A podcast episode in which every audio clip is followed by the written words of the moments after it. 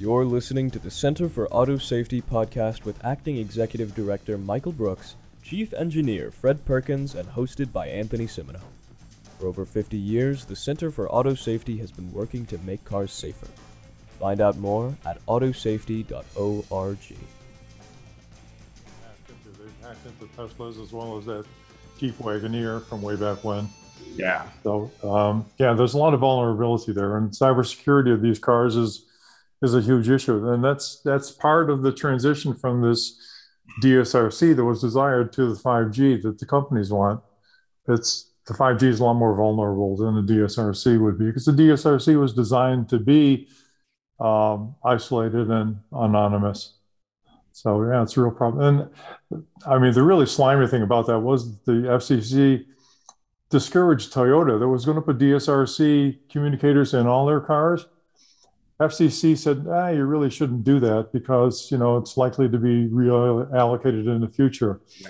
Georgia was going to put this DSRC communication system into a widespread set of sensors, and they actually applied for licenses to do that with the FCC. FCC refused to act on the license applications because they, they, they didn't want to set the precedent of having widespread vehicle to vehicle communications um, or vehicle to infrastructure communications. So it was really a really a slimy, nefarious approach that the FCC took.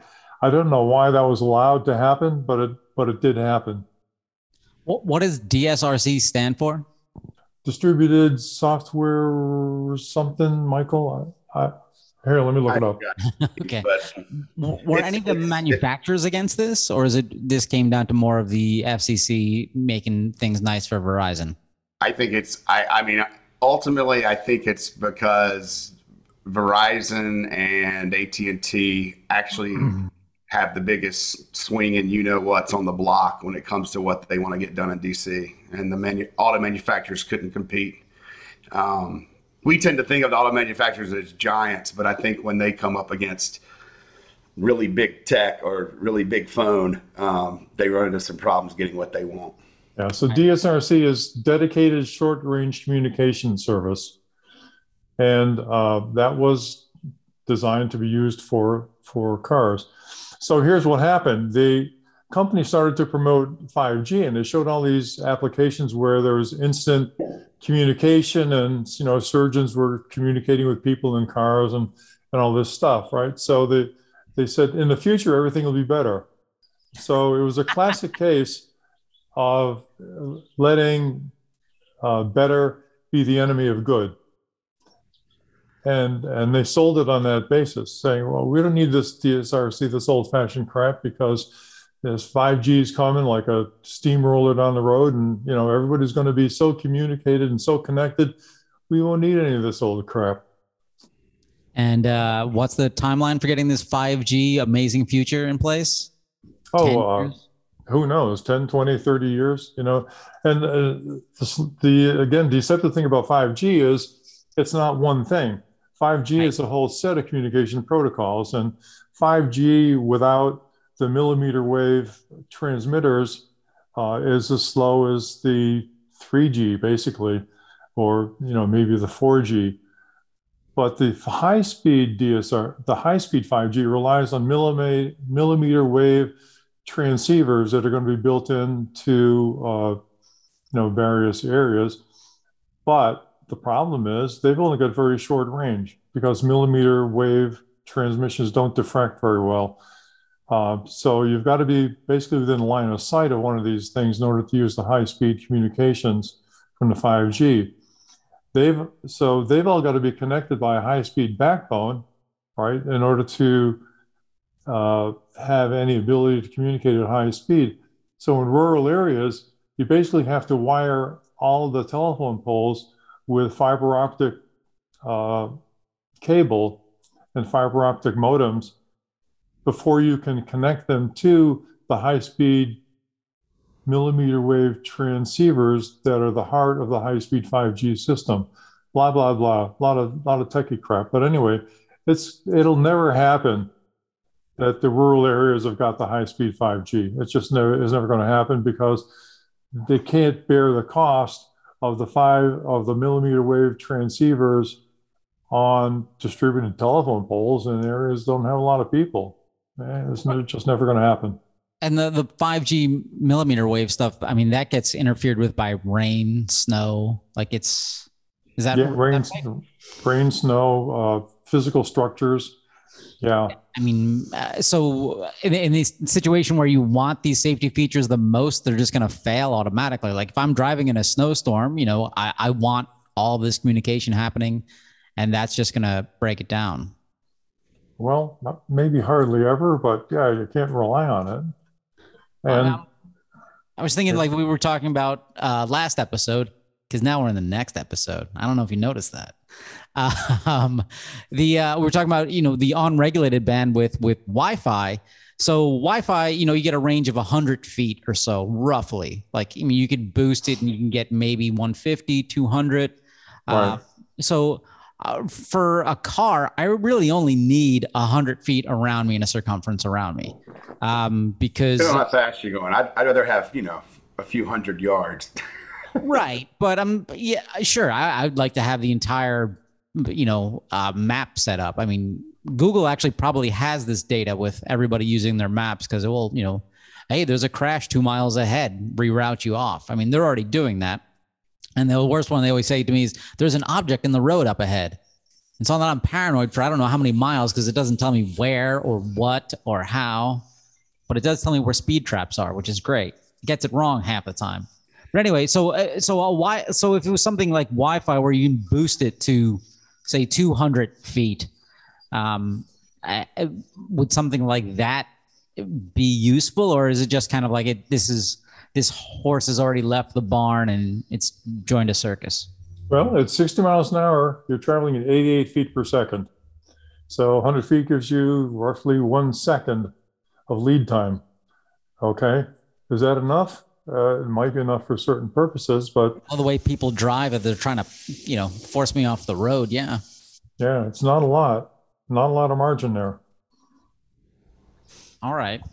So I guess that's that's not going to work for us, huh? That's more of just my fantasy. I, mean, I think you'd rather you'd rather have it than not, right? At least right. chance. Yeah, some right. is good, more is better.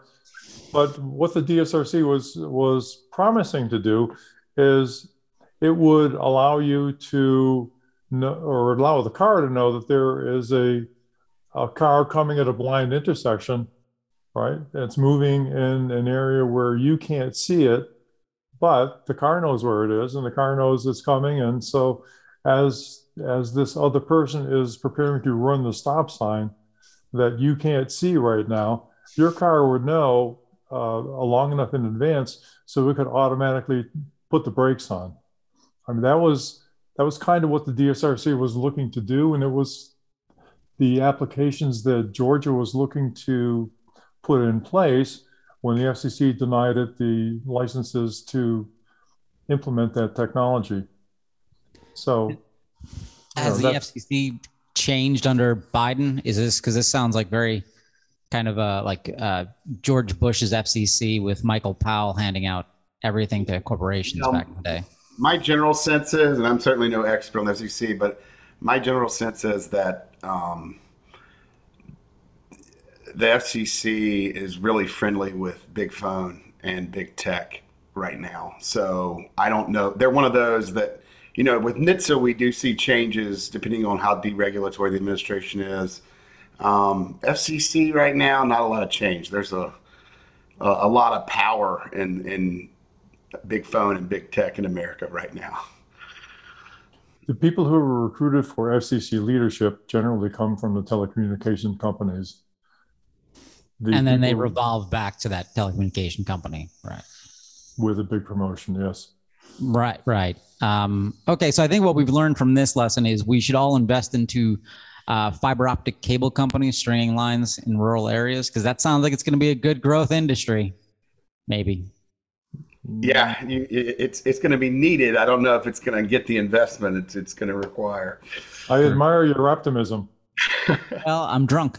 No. Um, so okay, so uh, we we're gonna start this episode talking about rust, salt, and heat. Let's jump into that.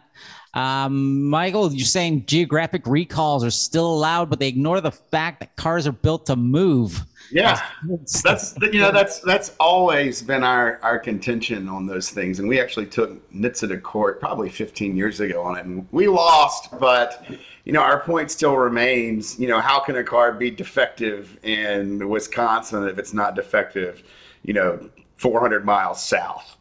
Um, and all of these geographic recalls are a little different. Some are related to rust, um, salt heavy areas. Um, some are related to heat.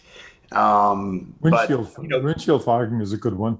Yeah, but anytime a manufacturer wants to limit the scope of a recall and save a lot of money repairing vehicles, this is one of the tools they pull out of their toolkit to try to show that these things are only happening in this one spot and you don't have to worry about other people out there.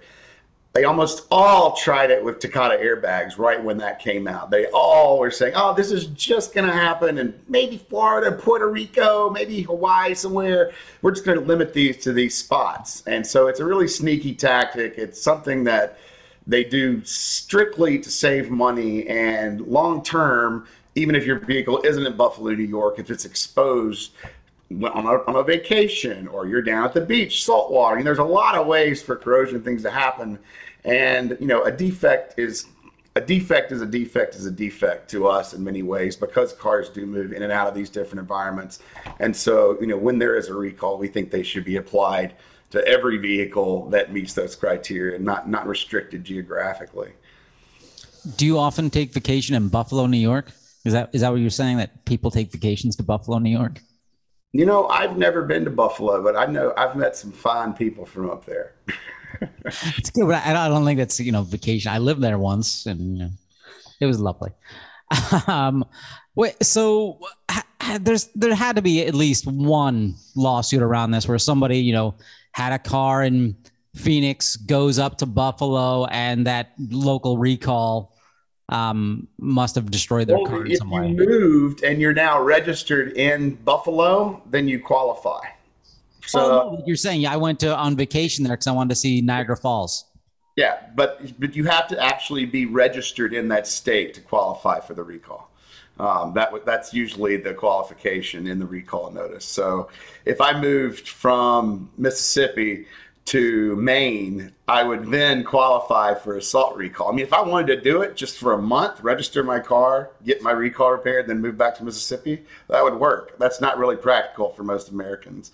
Um, and that's why we think you know recall should be applied across the board because it's it's I think it would be very rare to actually be able to prove that a defect's only going to occur in a certain part of the country and most of these things, you know, given kind of the lesson learned from from the Takata situation, most of these things are going to occur in other areas, if not now, later, um, because the the the vehicles not only move, but you know, ultimately there's going to be enough road salt in Virginia to match Maine. It's just going to take longer time. So it's a it's a defect that's kind of on the way, if if you will, and you know fixing it for everyone is is probably the the safest thing to do. So if if I went to autosafety.org, went to vehicle safety check, would those recalls that show up do they show me the geographic recalls or is it just the national? No, it shows you the geographic recalls. They're they're they're structured exactly like a normal recall. However, they, however they will have the qualification. You know, this recall only applies to vehicles currently registered in X states. Got it. And I apologize if you guys hear a background. So there's now a jackhammer outside my window. Don't hear it either. I do see some cats. yeah, yeah, well, they're non-union, so ignore them. Okay. Um, all right, so that's our, our geographic recalls. Um, uh, so the other thing is, so I watched this this this video. There's this YouTube series. These guys, Munro Engineering, who love everything Elon Musk has ever done. Uh, it's a little too much, but they had this great line. They're talking about they they break down vehicles and they take them apart, and you can see all the components. And it's very smart. Like they'll do the costing and the weights and uh, different ways of of building cars better. But they were talking. It's taking apart the battery inside the electric vehicle, and they pointed out that um, there is uh, the repairability of EV battery packs is near zero. And that just struck me as like, oh, that's something we've never like no one discusses because there's nothing in an internal combustion engine that is repairability is near zero, or is there?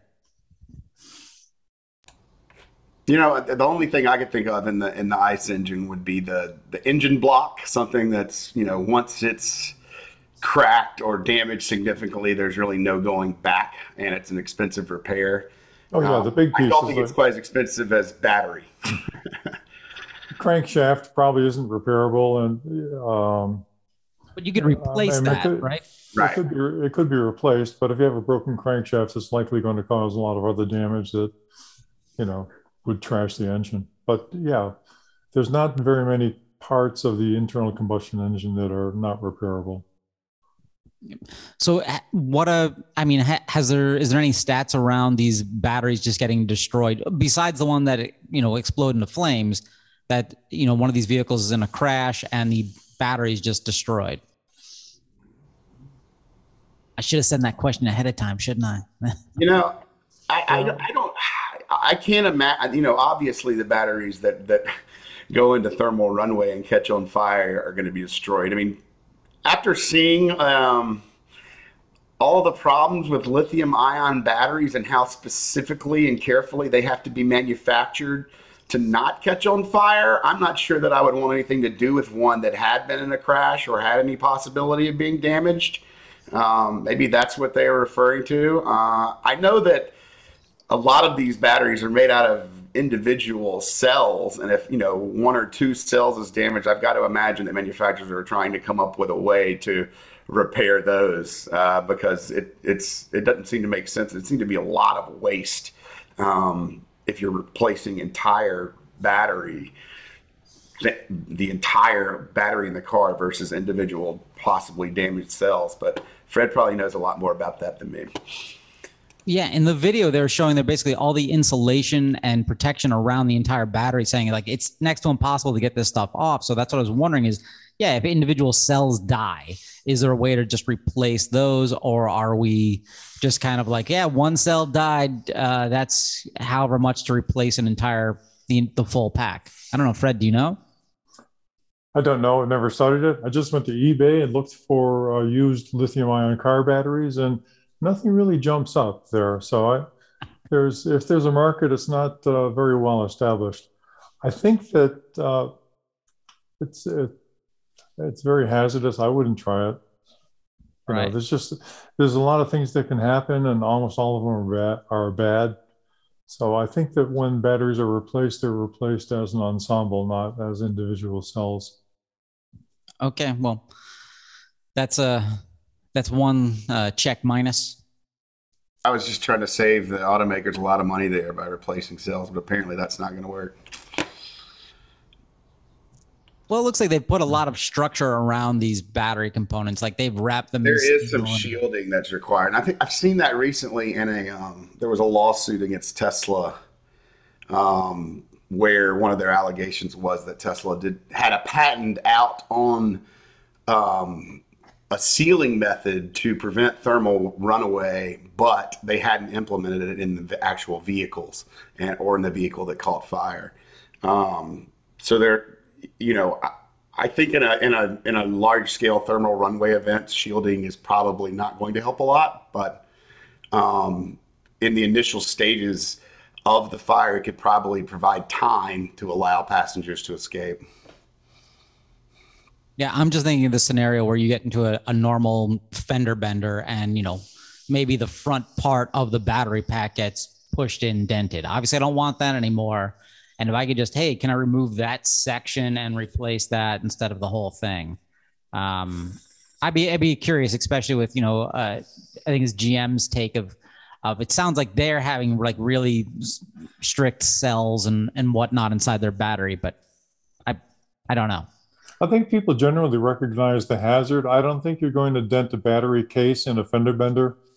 Uh, it'd have to be a pretty serious collision before you're going to dent the battery case.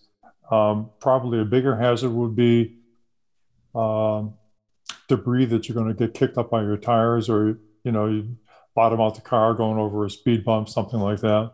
Yeah.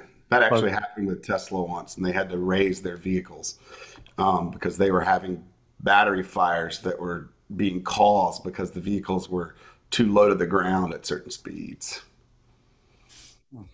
Oh, and just a, a quick update from last week's episode: the uh, BMW seat heating thing. For you have to pay, subscribe for that service. Uh, right now, they're only testing that in South Korea. So Right.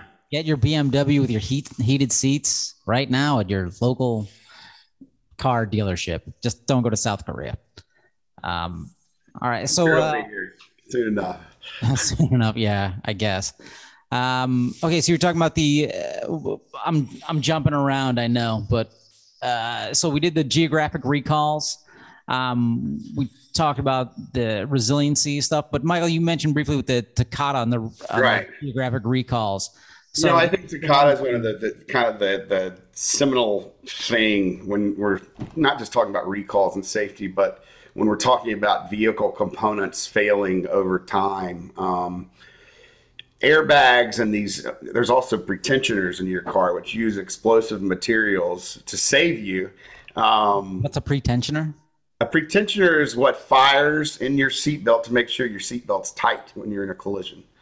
Um, and that basically prevents um, your seatbelt from being able to loosen during the initial milliseconds of a crash because the pretensioner fires. So it essentially just keeps you straight in your seat. At least that's how they're designed. Um, you still need to make sure that you buckle yourself in properly because a pretensioner is only going to stop the seatbelt where it is. So um, it's not going to do all the work for you. But what we've seen with, you know, these, we've seen some pretensioner recalls recently where the pretensioners are rupturing in a similar, similar way to the Takata recall. Um, and a lot of these things, you know, this isn't a, this isn't like a recall or a defect where you see these vehicles coming off the lot and there's a defect that's sitting there that could kill you. Um, this is something that takes time to develop, years of, in, in Takata case, years of hot, humid conditions to um, set these inflators up to the point where they can um, rupture. So Takata is kind of a, um, you know, a, a, a good case study to look at. And we're talking about how long vehicles last, how long do their components last, um, how long should safety features in a vehicle last. Um, and, you know, that was something that General Motors really tried to prove out in some tests that they were doing to try to prove their Takata inflators were safe. Um, they ultimately didn't succeed in that, and it's made them recall them.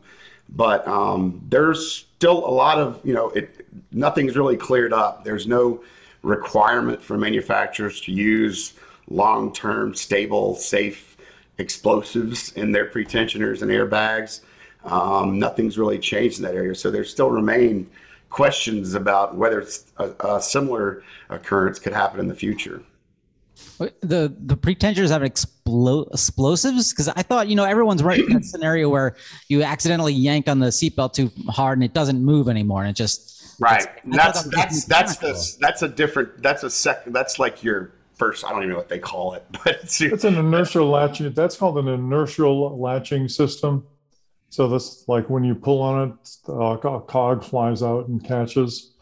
Um, so the pretensioner is something else. It, it uses uh, the same technology that are used in the airbag inflators to drive a piston or something similar to a piston that latches and pulls the uh, pulls the slack out of the seatbelt. So it's more aggressive than the inertial latch, which is what you're used to when you you pull on the strap. And is this the, the explosion behind this? Is it similar to airbags where manufacturers can put anything they want, like ammonium nitrate and lead? And Well, yes, and the purists would say it's not an explosive; it's a rapidly burning material. Okay, so just to be clear, if it explodes, that's bad. If it if it burns rapidly as designed, that's good because it's going to do what it's supposed to do. But just to be clear, the same material can cause either phenomenon to happen if it's not properly packaged and maintained and sealed from the environment. uh, again, my my standard question: What's the regulations around this? Uh, regulations. Yeah, exactly. Okay, at least okay. Seatbelt material. That material itself is there. Everyone uses the same thing. It it seems. Is there a regulation at least around that material? Because that stuff seems really strong. Or is everyone just buying it from the same manufacturer?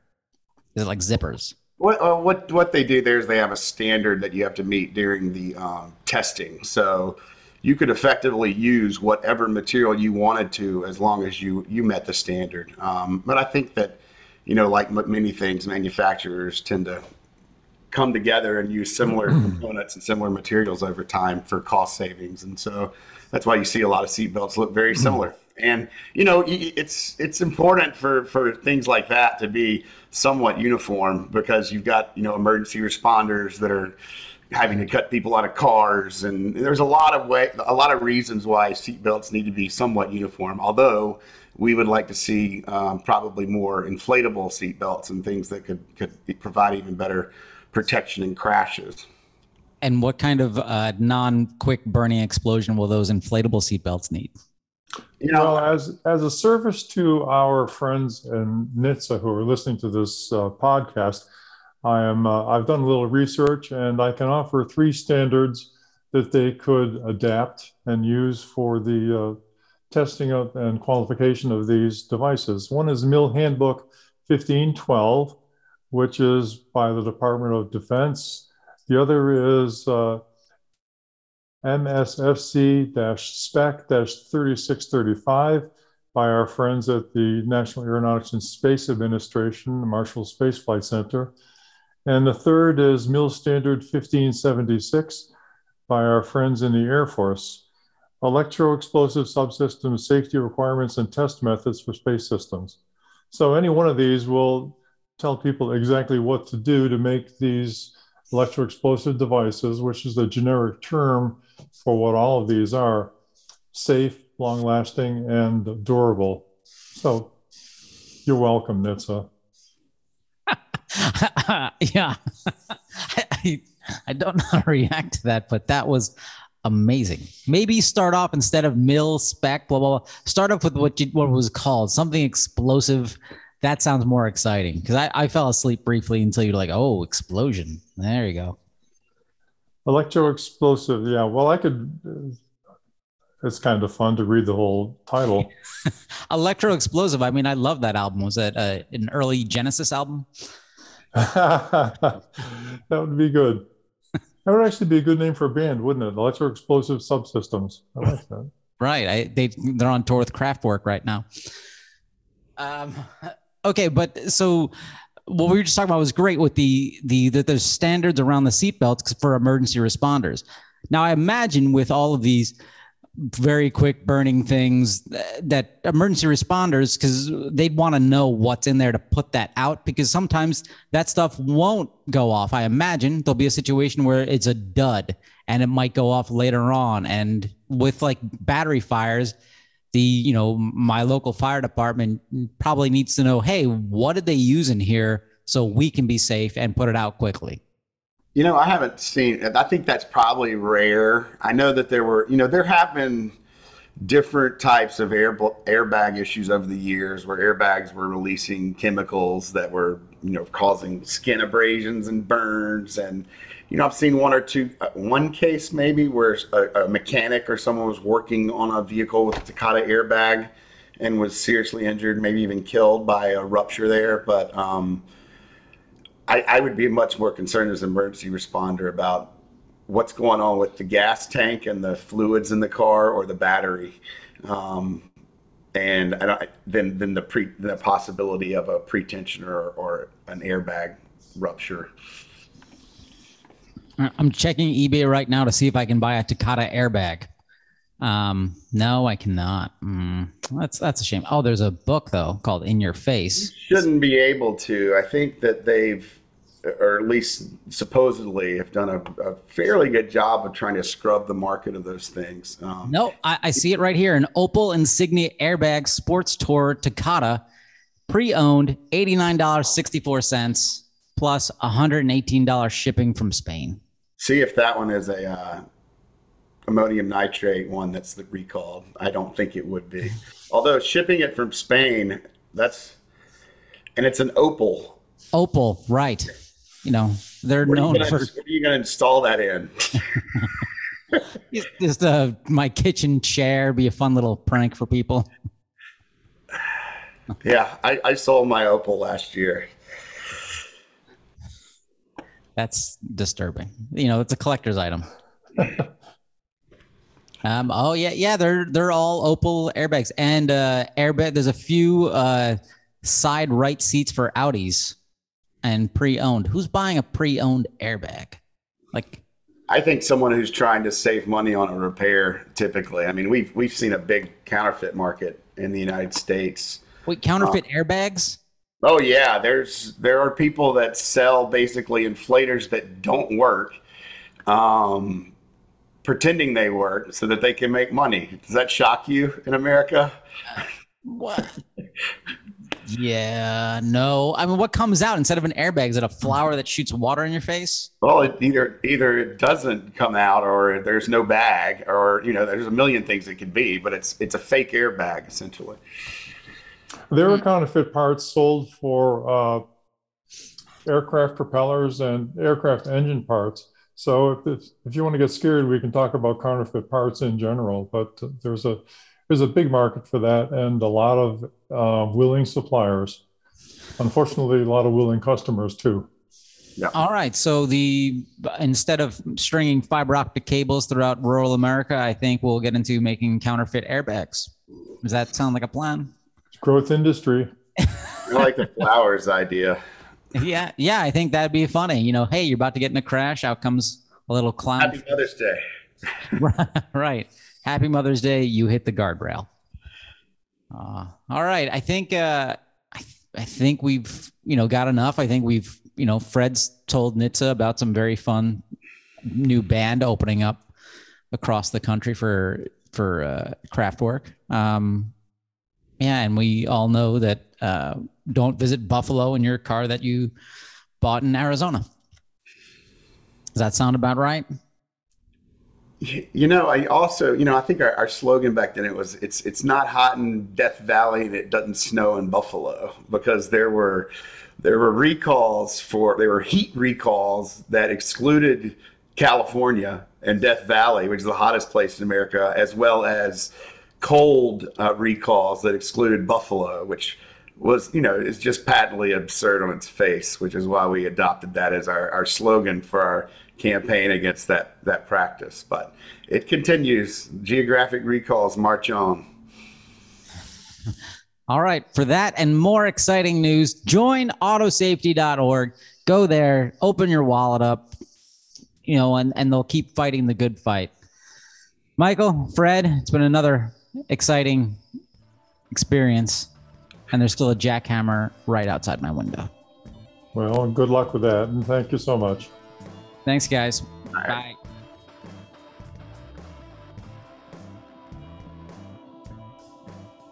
For more information, visit www.autosafety.org.